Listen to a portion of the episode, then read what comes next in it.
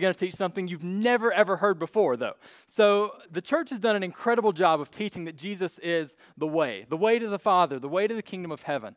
We've done an incredible job of teaching that Jesus is the life, that He is the way to the good life. If you have sin or guilt or shame, you can get rid of those and trade it for joy through Jesus. What the church has done a really, really, really bad job of doing is teaching that Jesus is the truth. So, Tom, if you will go ahead and hit that first slide for me. So, we have some goals tonight. First, what I want to do is help you understand the war that we're fighting because we are in a war.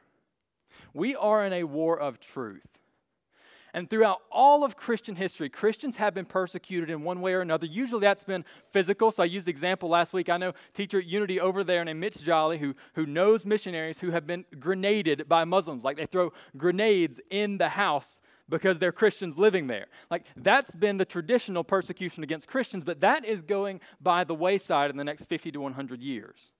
The way that Christians will be persecuted in the future is that we will be slandered and denounced, and truth will be taken away from us. So, tonight I want to help you understand the war we're fighting is a war for truth. And, and get this, it's probably, the stuff we're talking about probably isn't going to help your neighbor. Like, Gary said to me Sunday, I probably can't go up to my neighbor and start talking about thermodynamics. You're right, all right? You're right. The war we're fighting is probably not for your neighbor in some of these situations, it's probably for your children and for your grandchildren. Because understand this I don't care how old your kid is, they will experience some of the stuff that we're talking about in the next 10 years. If your kid is going into middle school this year, I don't care if they're 11 in the sixth grade, do not truly know how to think for themselves yet. They will hear arguments against the existence of God. They will hear arguments for evolution, for an old earth, saying that we're just smart monkeys, have no spirit, that Jesus absolutely did not die for us, and that there is no redemption. They will hear that. And I'm going to guess doesn't matter how old that kid or grandkid is. Like, if you just had a baby, like it just popped out and you were like, hey, I think we need to go hear Brady tonight, and you just walked in, in the next 10 years, that kid is going to hear arguments against Christianity. And in 99 out of 100 times in the past, the parents or the church members have been unprepared to fight those. So, the first thing we need to do is understand what this war is for. It's for your children, for your grandchildren, for those you love. Because one day, one day, someone is going to come to you for answers. And if you're not there to provide them, they could lose their soul for eternity. That's what's at stake here. So we understand the war. The second thing we need to do is equip ourselves for battle. Now, I want to draw from the story of Gideon here. When God calls Gideon mighty warrior, that's hilarious because he's not. Gideon is like, look, when God says mighty warrior to Gideon, Gideon's like, hey, I said to my buddies, like, someone splashed water on me. That's not what happened.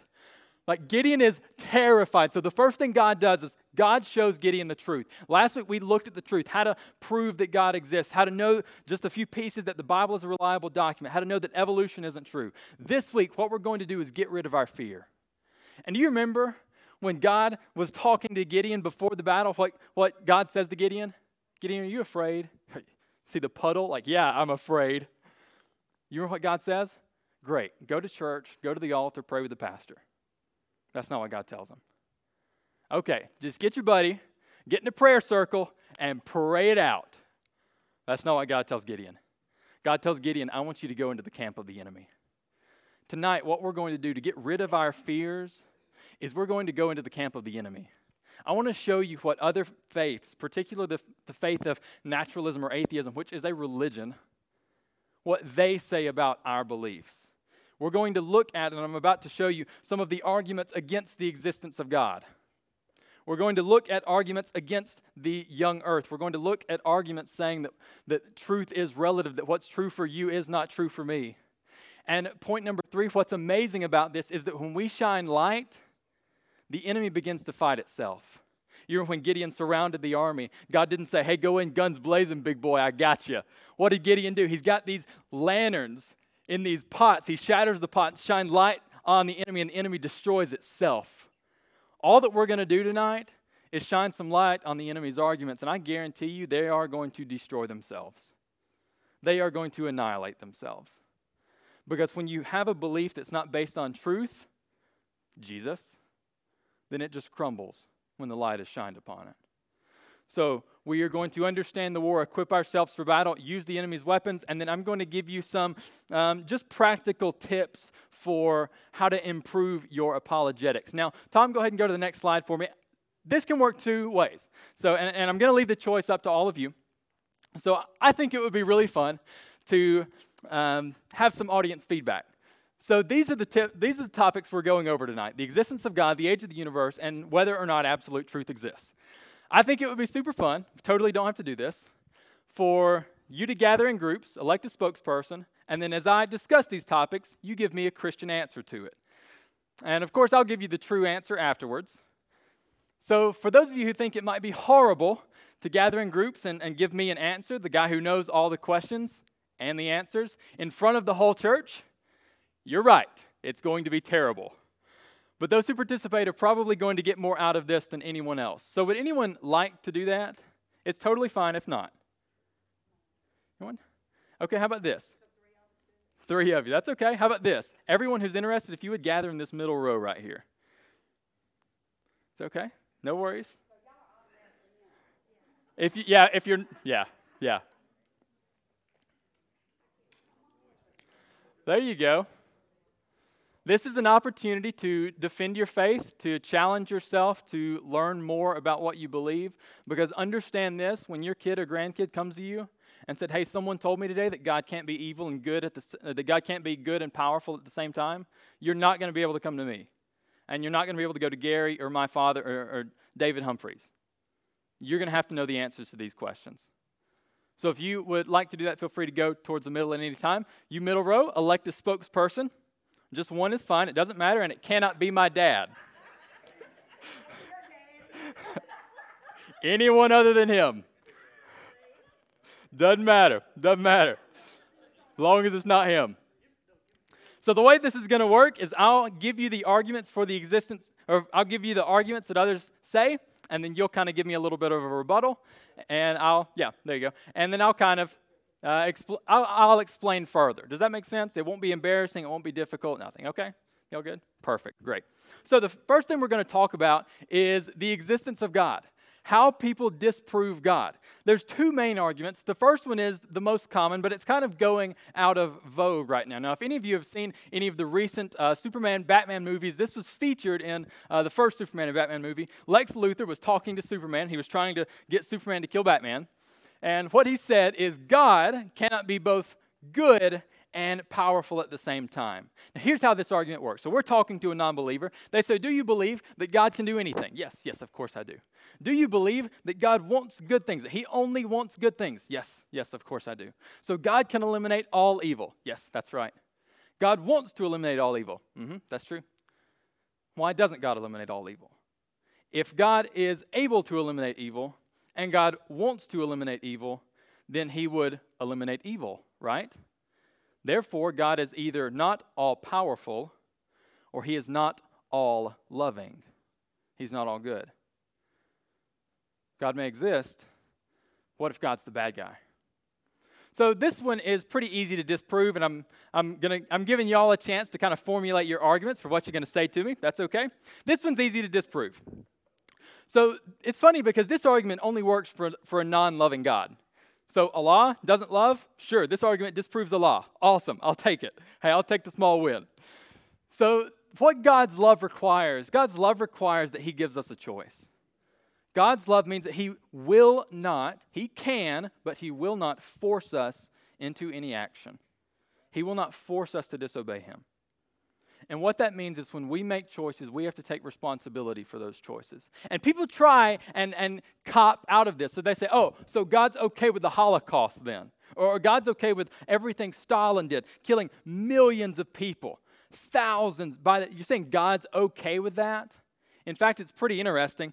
Uh, the, some of the most terrible regimes on earth, Mao Zedong, Soviet Russia, uh, the Nazis, were atheist organizations. But God requires us to take responsibility for our actions. So we look and we say, well, God can't be good or no one would ever have cancer. No, what God's saying is this is the effects of your sin. And what God offers us through the, Jesus after death is a way out of all of that. So God can be good, God can be powerful, but if He is good and powerful, He must also be loving because He forces us to take responsibility. So now I will let my row here. What is your best argument for the existence of God? Now, it doesn't have to disprove this, just for the existence of God. There you go. Talk about that for a second. I'll go ahead and start giving some feedback on the next thing. Oh, hey, you, y'all all involved. Awesome, awesome, cool. So that's currently the most popular argument for the, for the non existence of God. Now, that argument's kind of going out of vogue. Uh, what's coming more and more and more is what's called the argument from improbability. So, we're going to talk about this in just a second. What is your answer? Time is up. Yep. Clock's ticking, baby. What you got?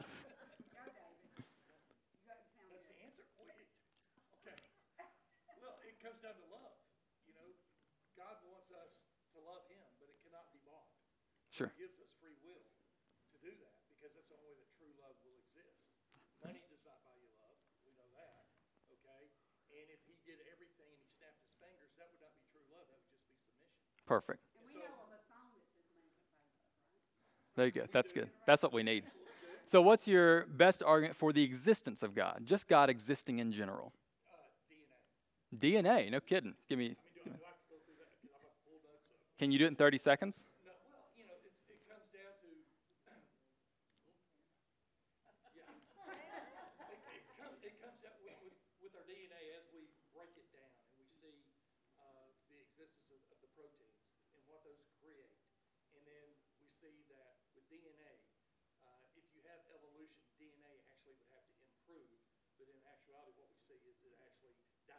Mm-hmm. Okay. okay. And so that's one part of existence. Sure. Uh, where you talked about the blood uh, last week, there's a, there's a ton of science that, that, goes along with that also, with the DNA. So uh, when we think about two things colliding and creating a thing called DNA, there's just absolutely, they have never replicated that ever in anything they've ever done. Cool. Uh, Great. Good response. Awesome. So, so what he essentially said is that uh, things such as DNA are so complex that there's no physical agent to really bring those together. Therefore, we must have some sort of creator. This is, uh, in part, what's called the cosmological argument. We talked about it last week that all created things, we look at buildings and we say there must be a builder. We look at paintings and say there must be a painter. we look at order, we see uh, 12 eggs together. We see uh, all the Cokes lined up in the supermarket. We know there was an orderer. Well, in the universe, we see structures, planets and stars and galaxies. We see beauty, sunsets on the beach, or um, they've recently come out with, with the first photo ever of a black hole. Amazing. It's kind of low quality, but it's amazing. We see order in the universe, planets revolving. We see the laws of physics being stable. That's called the cosmological argument. That is the most common argument for the existence of God. Here's the problem with it. Tom, go ahead and go to the next slide for me. It's what they call the argument from improbability. And it sounds really, really good 75% of the way. People are talking to us and they're saying, So, um, you think that it's impossible for something to come from nothing. Yes, absolutely. That's perfect. Yes, absolutely. So the more complex something is, the less likely it is to happen on its own. So, for example, if, if a tornado goes through a junkyard, it's not going to form a 747. That's super complex, right? Okay, sure. So the more complex something is, the less likely it is to happen on its own.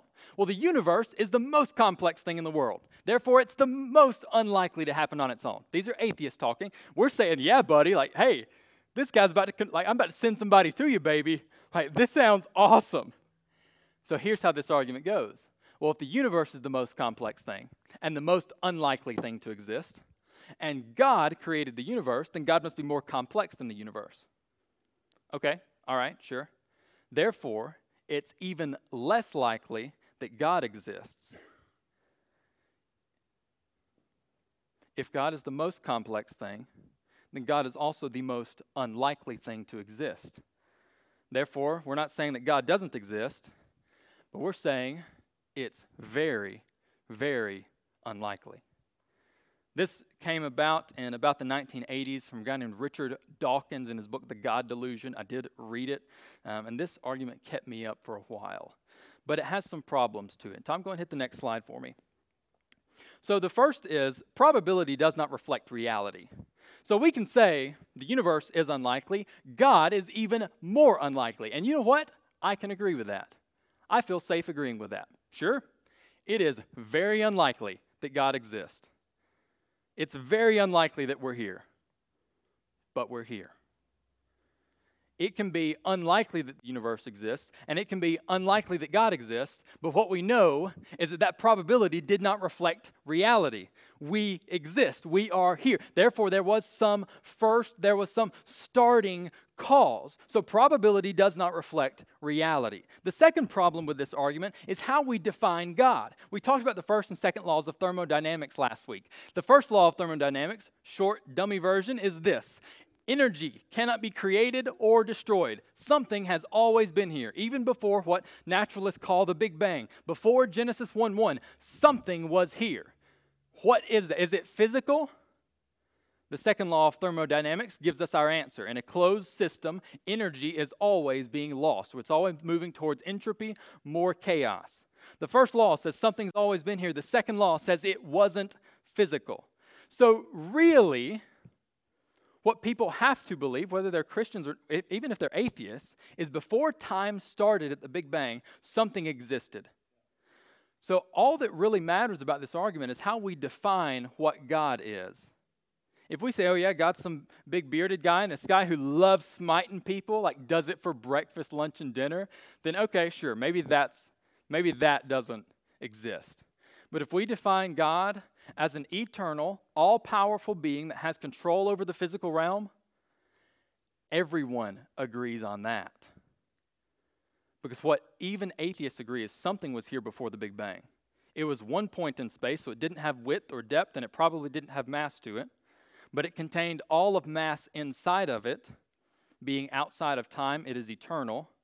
Having all of mass, it has power over the physical realm. That's God. So we can say, sure, it's improbable that God exists. That's, that's fine with me. I'll even agree with you. It is really unlikely that God existed. It is really unlikely that the universe started on its own. But probabilities don't matter. And when we define God the right way, everyone believes in that. The most hardcore, Bible hating atheist, agnostic, don't care what they are, will agree with you on laws one and two of thermodynamics. Something has always been here, and it wasn't the physical realm. Perfect. It's outside of time, has all matter inside of it. That's what we call God. And then the third problem with the improbability theory is, is from the atheist's own mouth. So there's one way of describing the universe because when you get really big, like galaxies or superclusters, or when you get really small, like black holes, math kind of goes out the window. We have no clue what happens. So, one of the ways uh, we have of describing the universe when, it, when math just goes out the window is what we call string theory. Now, this is actually one of the weaknesses of my argument from uh, the first and second laws of thermodynamics. Because what string theory says is that it's possible that there are an infinite number of universes. Now, that's pretty nuts. So, in this universe, humanity has two legs. There is a universe out there where humanity has three legs or we have three arms, or we have 11 eyes, because there are an infinite number of universes, and therefore all things exist. So, this is a problem with my theory because if we have an infinite number of universes, then we're not in a closed system. Um, and I can go into all the details of that, but you'd probably fall asleep. So, anyways, one of the big, big falling out of string theory is that it's untestable it's generally agreed that there is no way we will ever know if there are multiple universes. And if we can never know it, and it contradicts all the present evidence, then we have no reason to believe it. But naturalists believe that outside of this universe, there are an infinite number of universes. You tell me how that is more unlikely than God is. So we could talk about improbabilities all day long. What that argument, the greatest argument against the existence of God, really boils down to, if you can say it in just a few words, is where did God come from? And just because we don't have an answer to that doesn't mean that there isn't an answer to that. For example, does anyone know how many fingers I'm holding up behind my back? No, you don't. But that doesn't mean I'm not holding up fingers. Just because we don't know the odds of God existing and we don't know the odds of the universe existing doesn't mean that there isn't a God. This argument really boils down to just trickery of words and it falls flat when exposed to the light. Because when it comes down to it, we all believe in the most unlikely thing ever the beginning of the universe. And we all agree on that. So this argument truly falls on its face. Tom, let's go to the next slide. Let's talk about the age of the universe for a second. Now, this is a, a pretty big topic for Christians. Really, this boils down to is evolution true or not? Did we come from monkeys or no? Now, I'm on I'm firmly on the side that no, we did not. So I, I do think the earth is young. I don't think it's 6,000 years. I think Genesis probably skipped a few generations. Jews had a tendency to do that. But I think we're probably short of 20 ish thousand years. Doesn't really matter. Numbers aren't really important there. What is important is how we know that the universe isn't old. So, the most popular way of doing this is called radiometric dating or carbon dating. And there are hundreds, thousands of incredible resources online that you can read about that, about all the problems that carbon dating has. You can literally Google carbon dating problems. If you have a phone or know how to use Facebook, you have enough knowledge to Google carbon dating problems. I don't have time to go into all of them because it's super common. I promise you can read about it online for hours and days and years until you are sick of carbon dating. The more common argument now, and the, the one that less and less Christians have an answer to, is what we call the starlight problem.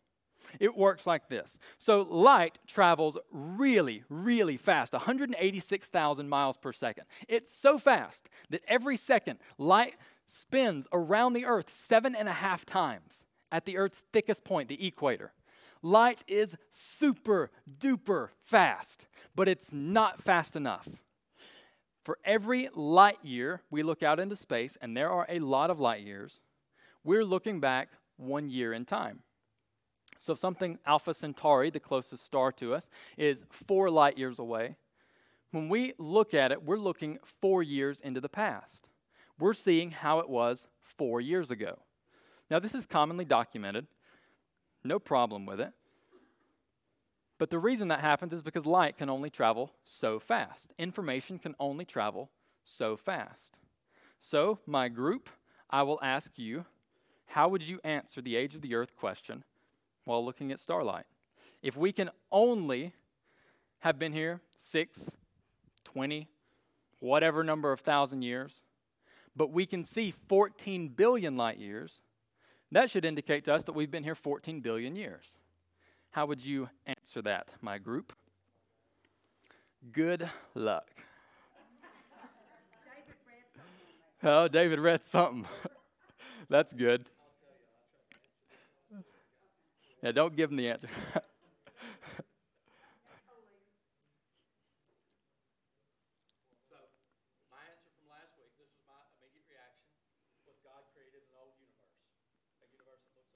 Mm-hmm. So I asked my dad this after my last Wednesday sermon, and he said that God created a universe that looks old. Would anyone say that that sounds like a pretty reasonable answer? Like, yeah, okay, sure. No, okay, all right, that's fine, that's fine. no, that's okay. Y'all have an answer? If not, I'll go on. I'm sorry? What do you mean? Mm-hmm. Sure.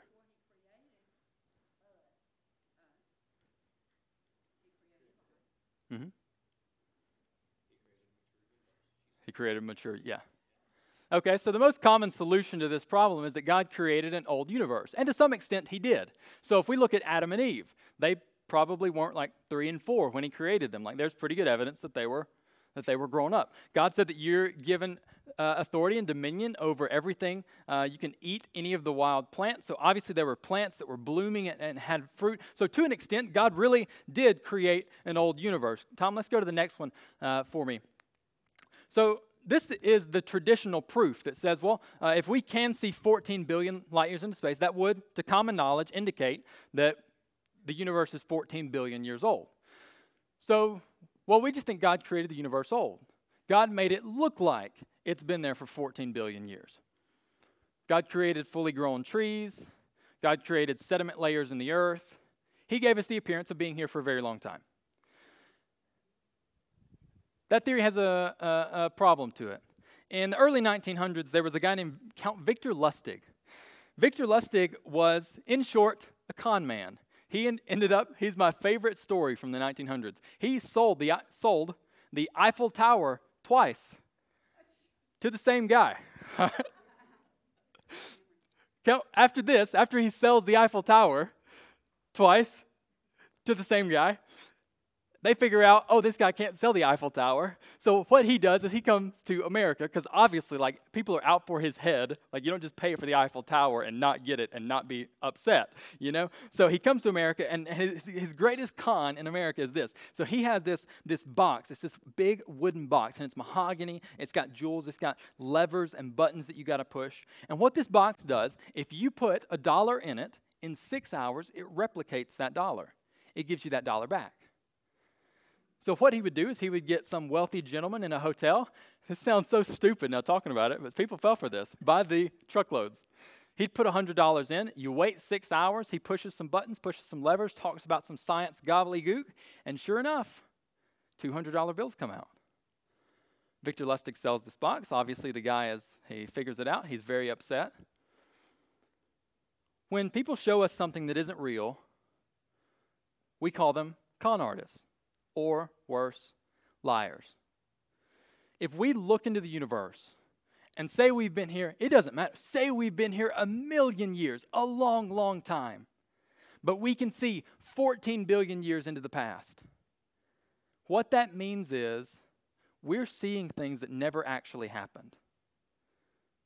If we can only see a million years distant, we can only look a million years in the past, but we're seeing things from 14 billion years ago. It means God made stuff up. And what do we call it when people show us something that isn't real? We call them con artists or liars. So the traditional proof is to say, well, when God created the universe, He made it old. And with Earth, that's fine. But when you get out into space, it means that God's showing us things that don't exist. God is, and this is what atheists say, He's a con artist and a liar. So here's a better solution. Tom, go and hit that next slide for me. It's interesting to point out that everyone has a problem with the age of the universe, not just Christians. The most hardcore atheists have a problem. They call it the horizon problem. So here's how this works we, let's say we are right here in the universe. Over here, 14 billion light years away, we see that it is one degree Kelvin. That's really cold. It's negative 272 degrees Celsius, like negative 500 something Fahrenheit. Super duper cold, okay? Over here, way on the other side of the universe, 14 billion light years away from us, it's still one degree Kelvin. That is a huge problem for evolution. Here's why. So, for something to be the same temperature, it has to share information, it has to share light. If we've been here 14 billion years, and we can see 14 billion years this way, it's one degree Kelvin. We can see 14 billion years this way, one degree Kelvin. They're the same temperature, but they're 28 billion light years away from each other.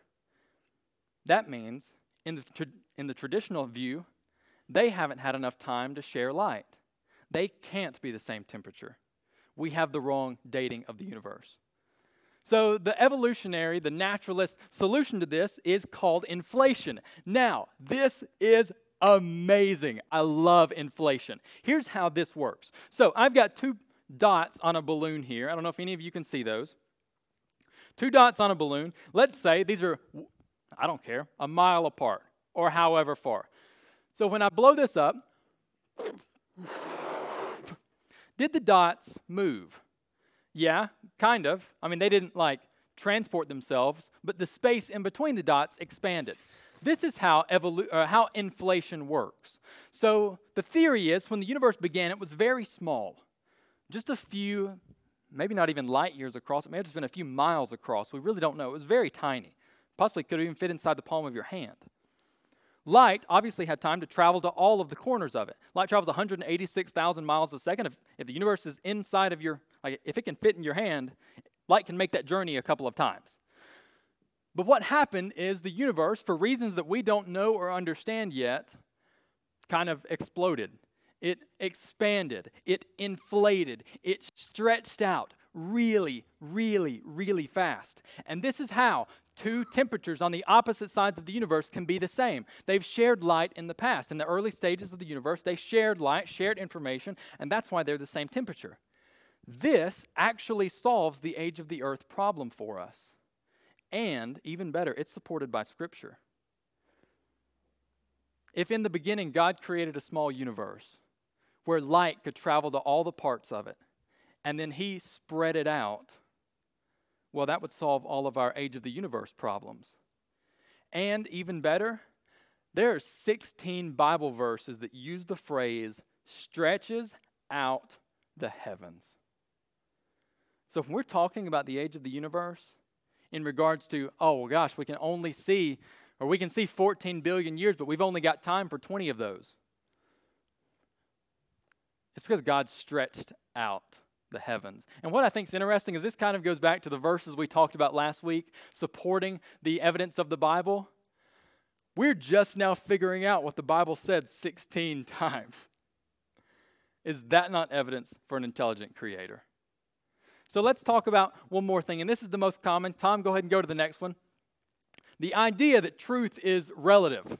And you might have heard these phrases before there's no such thing as absolute truth. Or what's right for you isn't right for me. Or maybe even you're a product of your own upbringing. You just reflect your cultural truth. Have any of you ever heard that? Super common right now. Super common. My test group, how would you refute it?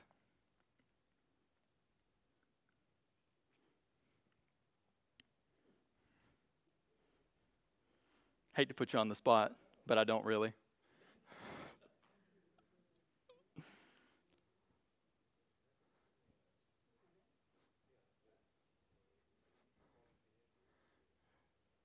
Answer in 30 seconds. Yeah. Keep the answer to 30. Answer in 10, but keep the answer to 30.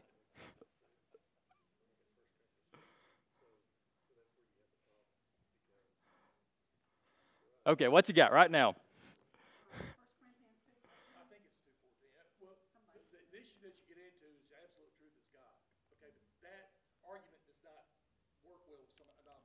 Sure. right? For the, for the believer, I believe it's, I think it's 1 Corinthians 2.14 that says the natural man does not understand those things in the spirit. Mm-hmm. Okay? But then, that still does not help them understand where you're coming from because they're Sure. going to know you're crazy. Mm, sure. But for us, that is that is where you have to go to. That every single thing he says is is said and meant exactly the way it's said. Sure. And matter of fact, you know, I think this is where we mess up is that the Bible does not need to be interpreted; it's got to be applied, and that's the huge problem because man wants to interpret what God means instead of reading what God means. Gotcha. Uh, because that's the human part. Because the man, man wants to be God. Mhm. Satan. Yeah. He does not want to give that up to somebody else to tell him what to do or Mhm. how to feel or whatever. I mean, that's the stuff that we're getting into right now with universalism and pluralism Mm-hmm. and the whole argument of, uh, you know, homosexuality and, and all that other stuff.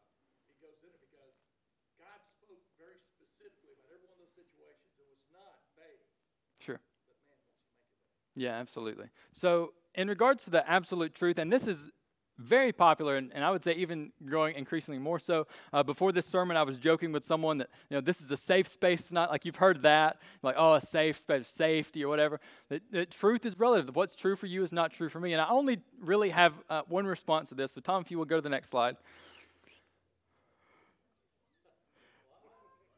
What's awesome about this is that this gets funnier the longer you look at it because we can all see a little bit of our grandmothers in her.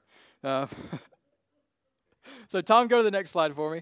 So, here's how we refute this. So, I, I put up three statements, and three you'll most common, most commonly hear. Uh, the first one is there's no such thing as absolute universal truth. The question to respond to that with is that an absolute universal truth? That there's no absolute universal truth? And they're going to say, well, yeah, probably. Okay, then your argument's invalid. There are universal truths. If they say no, there's not, your argument's still invalid because it's not a truth unless it applies everywhere. So, is there are there are no universal truths? Is that a, is that true for everybody? Okay, your argument just falls apart at that point. The next one we hear a lot is what's right for you isn't right for me. We hear this one a lot, but there's tons of things that are right and wrong for both of us. So if we oppress people, if we steal food, usually the people you hear this argument from fall on one side of the political spectrum. So they probably believe it's wrong for both of us to like Donald Trump.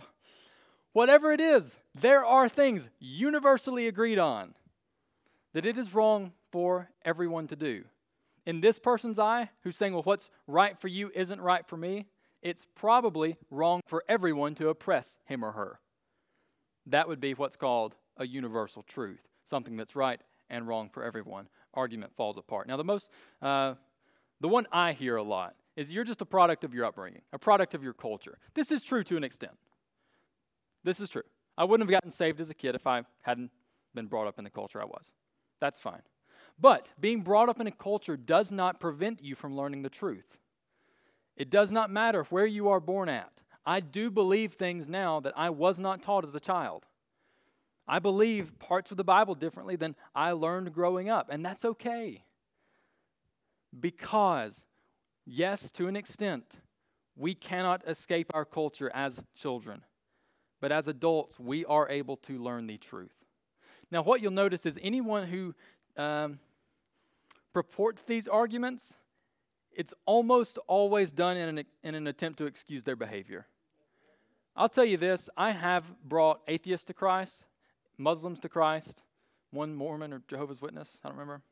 I've never brought anyone to Christ who says this. It's not because their argument is irrefutable, it's because usually when people are saying this, they are actively denying logic. They're actively denying truth, trying to excuse some part of their life or escape truth entirely. And that means they're probably not willing to listen.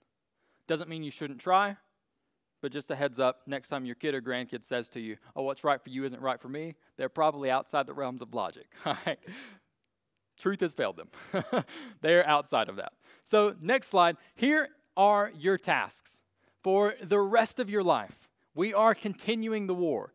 We have looked into the camp of the enemy. Their arguments have fallen apart. Now we must chase them until the kingdom comes. The first thing I want you to do for the rest of your life is always encourage questions. Always.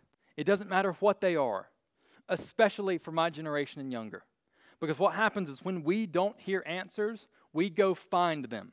And if they're not answers you provide, then they probably be, won't, won't be answers you approve encourage questions.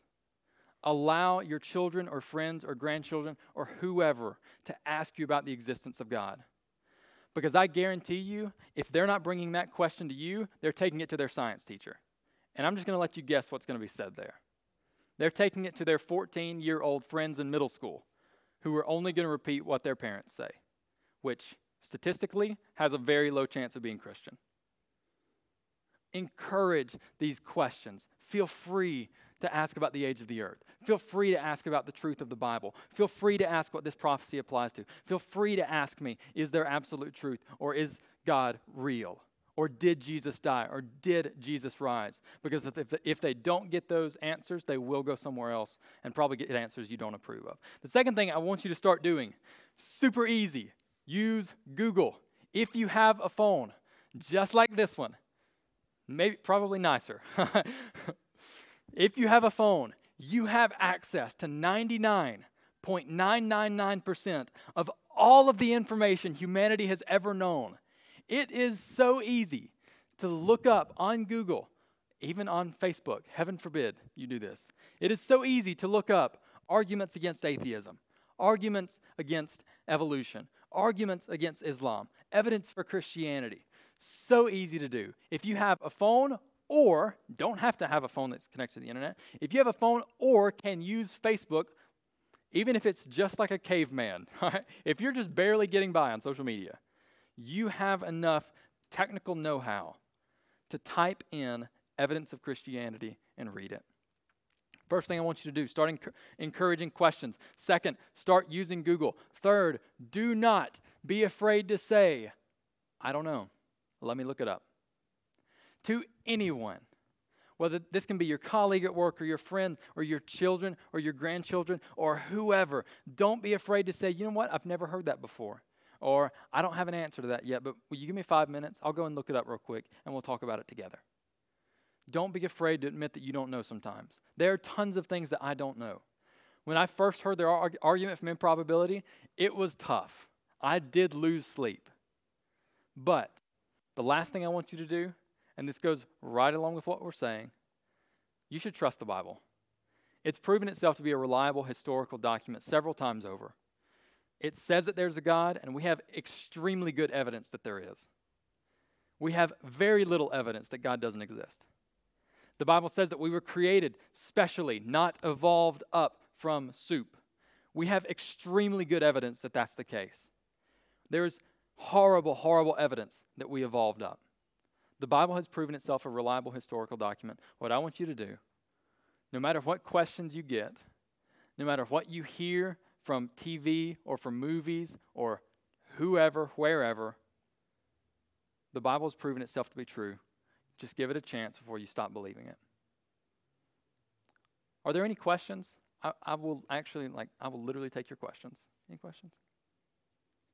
Awesome. Let's pray. Lord God, thank you so much for all that you've done for us. Thank you, God, that you are not just the way, you are not just the life, you are the truth that we can lean on. Lord God, I pray that you help us to go out from here brave, emboldened, because we have seen the best arguments of the enemy, the ones most dangerous to your people, that your people know the least about, and we have emerged victorious. And that is not by our might, but that is because every day you are the truth, and you allow us to see that and to walk in that. So, Lord God, I pray that you help us not have fear, but to go out here with boldness, increase our knowledge, and as Peter writes, always have a reason for the hope that is within us. In Jesus' name, amen.